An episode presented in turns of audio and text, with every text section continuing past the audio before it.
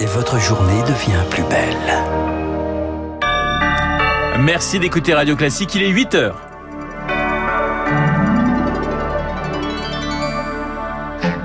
La matinale de Radio Classique avec Renaud Blanc. Un test avant d'attaquer le foie gras, moins de convives à table, une troisième dose pour les plus fragiles. Les préconisations du Conseil euh, scientifique pour éveiller en toute sécurité. On fête encore Noël sous le signe euh, du Covid cette année. C'est l'autre menace qui pèse euh, sur Noël. Plusieurs préavis de grève à la SNCF pourraient perturber les départs en vacances, notamment en direction du sud-est. Et puis, la Seine transformée en scène pour la cérémonie d'ouverture des JO de Paris 2024. Le spectacle aura lieu sur le fleuve qui traverse la capitale. Point d'orgue, une gigantesque parade nautique pour les athlètes. Radio classique. Et le journal de 8 heures nous est présenté par Lucille Bréau. Bonjour Lucille. Bonjour Renaud, bonjour à tous. Testé, masqué, vacciné, voilà comment le Conseil scientifique recommande de fêter Noël. Moins de convives autour de la table du réveillon, masqué, troisième dose pour les plus fragiles, autotest ou test antigénique pour tout le monde la veille ou le jour même, série de conseils pratiques dans son dernier avis. Noël sous le signe du Covid, le variant Omicron en embuscade, l'instance qui éclaire le gouvernement craint qu'il remplace le Delta dès janvier prochain. Hier, le Royaume-Uni tirait déjà la sonnette d'alarme prédisant un raz-de-marée à venir. De fait, la sixième vague semble être à nos portes, Rémi Pfister. Omicron représente désormais 40% des contaminations à Londres. Le Royaume-Uni séquence 10 fois plus que les autres pays européens. C'est donc une photographie très précise de la dynamique de ce variant, selon le généticien Philippe Frogel. Comme on a probablement une quinzaine de jours de retard euh, par rapport à, à, Londres, on doit être à Paris, peut-être à, 10% d'Omicron. Très probablement, dans une quinzaine de jours, euh, on aura rejoint. Donc ça va se faire euh, par des villes comme Paris, et puis progressivement, ça va rejoindre l'ensemble de la France. Outre-Manche, le nombre de cas Omicron double tous les deux jours, de quoi remplacer le Delta d'ici le mois de janvier et potentiellement créer une sixième vague. Alors que nous ne sommes même pas sortis de la cinquième, les systèmes hospitaliers pourront-ils résister? D'autant que beaucoup de questions restent encore en suspens, selon l'épidémiologiste Antoine Flau. Admettons qu'il soit deux fois moins virulent que Delta. On se dit c'est très appréciable, mais s'il est plus de deux fois plus transmissible, le résultat net sera le même nombre d'hospitalisations et de décès. Donc on n'est pas aujourd'hui en mesure de répondre précisément à cette question qui sera évidemment très très clé et très importante. Selon l'OMS, le variant Omicron pourrait réinfecter des personnes déjà contaminées et résister au vaccin.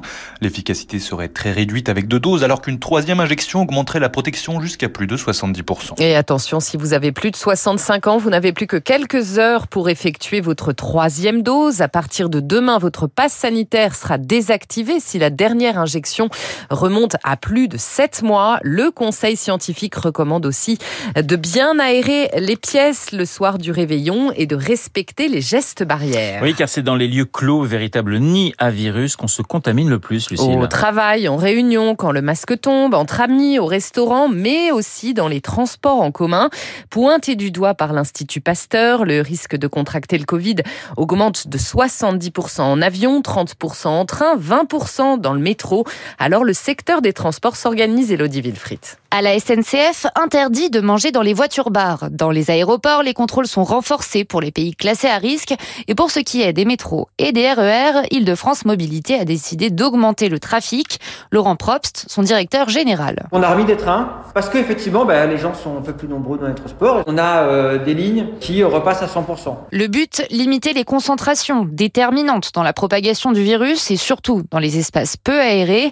Mais toutes les lignes ne se valent pas, précise Michel Babu de la Association des usagers des transports d'Île-de-France. Vous avez euh, la ligne 1, moi chargé, elle dessert la défense où beaucoup de gens télétravaillent. Par contre, il y a des lignes comme la ligne numéro 11 où l'offre est inférieure à ce qu'elle devrait être pour euh, répondre à la demande. C'est la première fois que l'Institut Pasteur pointe un risque de contamination dans les transports et ça n'a rien d'étonnant pour l'infectiologue Enrique Casalino. Aujourd'hui, les variants sont beaucoup plus transmissibles. On multiplie le risque si nous ne sommes pas très rigoureux. Il faudrait faire du télétravail étaler les horaires. Pourquoi tout le monde doit commencer entre 8 et 9 Autre geste essentiel, voyager masqué sur le réseau francilien emprunté quotidiennement par des millions d'usagers. 700 procès-verbaux sont dressés chaque semaine pour non-port du masque. Renforcer les gestes barrières car la pression s'accroît à l'hôpital. Plus de 2700 lits de réanimation sont désormais occupés. 231 malades sont décédés hier du jamais vu depuis le mois de mai. La Moselle vient de déclencher son plan blanc. Vous écoutez Radio Classique. Il est 8h04. Lucille, on parlait des transports. C'est l'autre menace qui pèse sur Noël. Y aura-t-il des trains le week-end prochain? Pour partir en vacances, eh bien, un préavis de grève a été déposé à la SNCF sur l'axe sud-est à l'appel de la CGT, Sud et l'UNSA. Préavis reconductible pour les week-ends suivants. L'axe dessert depuis Paris les villes de Dijon, Besançon, Lyon, Clermont-Ferrand, Nice, Marseille ou encore Perpignan. Les syndicats réclament entre autres une prime Covid. Fabien Villieu est délégué syndical Sudrail.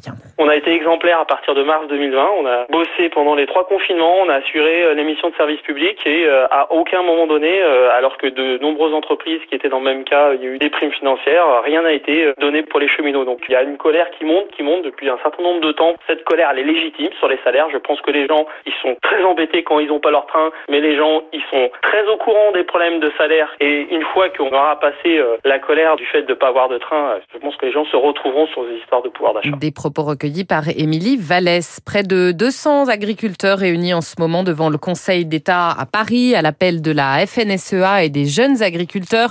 Ils ont allumé un feu, lancé quelques pétards. Ils protestent notamment contre la décision des sages d'élargir les zones d'interdiction d'épandage de pesticides. Six personnes arrêtées en Guadeloupe après l'attaque d'un bureau des douanes à Pointe-à-Pitre. C'était il y a trois semaines. Le portail avait été défoncé. Une douzaine d'armes dérobées.